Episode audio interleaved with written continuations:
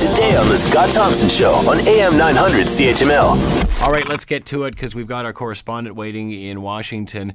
Uh, over the weekend, of course, uh, 29 people injured in a bombing in New York. This morning, five uh, more were found. Officials uh, looking for suspects. Uh, one, as uh, we speak, has just been brought into custody.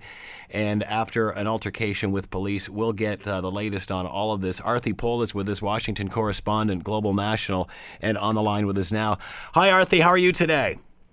Good morning. How are you doing? Thank you for taking the time to join us. Uh, we certainly do appreciate this. What's the feeling in the United States after a weekend like you've just experienced? Well, certainly you can feel anxiety and apprehension. I mean, this is the week after the 15th anniversary of 9 11. Um, so to say people are on edge would probably be an accurate statement. Uh, certainly, there has been a heightened alert, um, as we've seen recently um, in the United States with the rise of ISIS, with the threats from ISIS. And then you've got a weekend where uh, there's, you know, multiple incidents um, that suggest that uh, you know uh, an attack of some sort that could again cause a lot of damage to individuals is is near or could be happening uh, or is underway. That's a very scary prospect for a lot of Americans, but certainly a lot of the information coming out allows them to uh, get some transparency and a handle on uh, what exactly transpired this hmm. weekend. Mm. We under- understand a suspect is in custody. What can you tell us about that? Right. The very latest developing information right now, and it could be changing while I'm speaking with you, but I'll go with exactly what I have uh, right now. As we know that uh, the uh, person who is in custody, his name is Ahmad Khan Rahami, and he's a naturalized U.S. citizen of Afghan descent.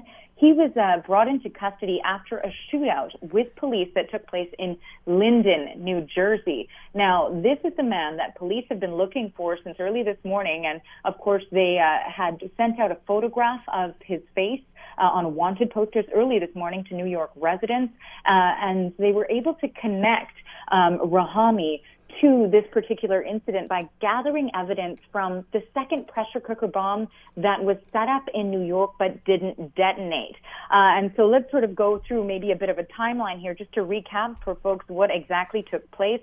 Saturday morning, there was a bomb that was set off uh, and that was at a race in New Jersey, in Seaside Park, New Jersey. Uh, uh there was a 5K charity race. A bomb went off. No one was in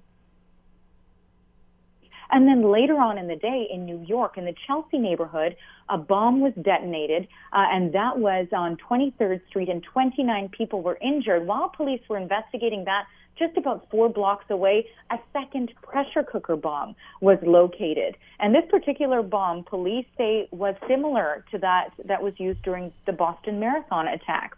Um, and so that was located just a short distance away. And then again, finally, the last piece of information here this morning, or, or rather late last night, there was a backpack that was discovered by a New Jersey train station. Inside, about five potential explosives found. And right now, authorities are connecting all of them to this individual who is in custody at this hour. Uh, so, what do we know about how this man was apprehended? Uh, well, from what we understand, and there are multiple reports right now waiting for official police confirmation, but reportedly, uh, he was perhaps sleeping uh, in the doorway of a building. And this was in Linden, New Jersey again. And uh, when he was approached by police, it appears, reports suggest he opened fire. And so there was this shootout with law enforcement in which case police, two officers, uh, according to um, Elizabeth, uh, Elizabeth, New Jersey's mayor, were injured, and the suspect was also wounded, and uh, all are being treated. And of course, that suspect now taken into custody. And uh, part of the investigation now will be looking to see whether or not there are more individuals who could be connected with these multiple bomb sites. Uh, the suspect, uh, injuries, uh, life threatening at all? What do we know about his condition? You know, the condition is unknown at this stage again because it's reports uh, that are coming from the scene and not official confirmation from police.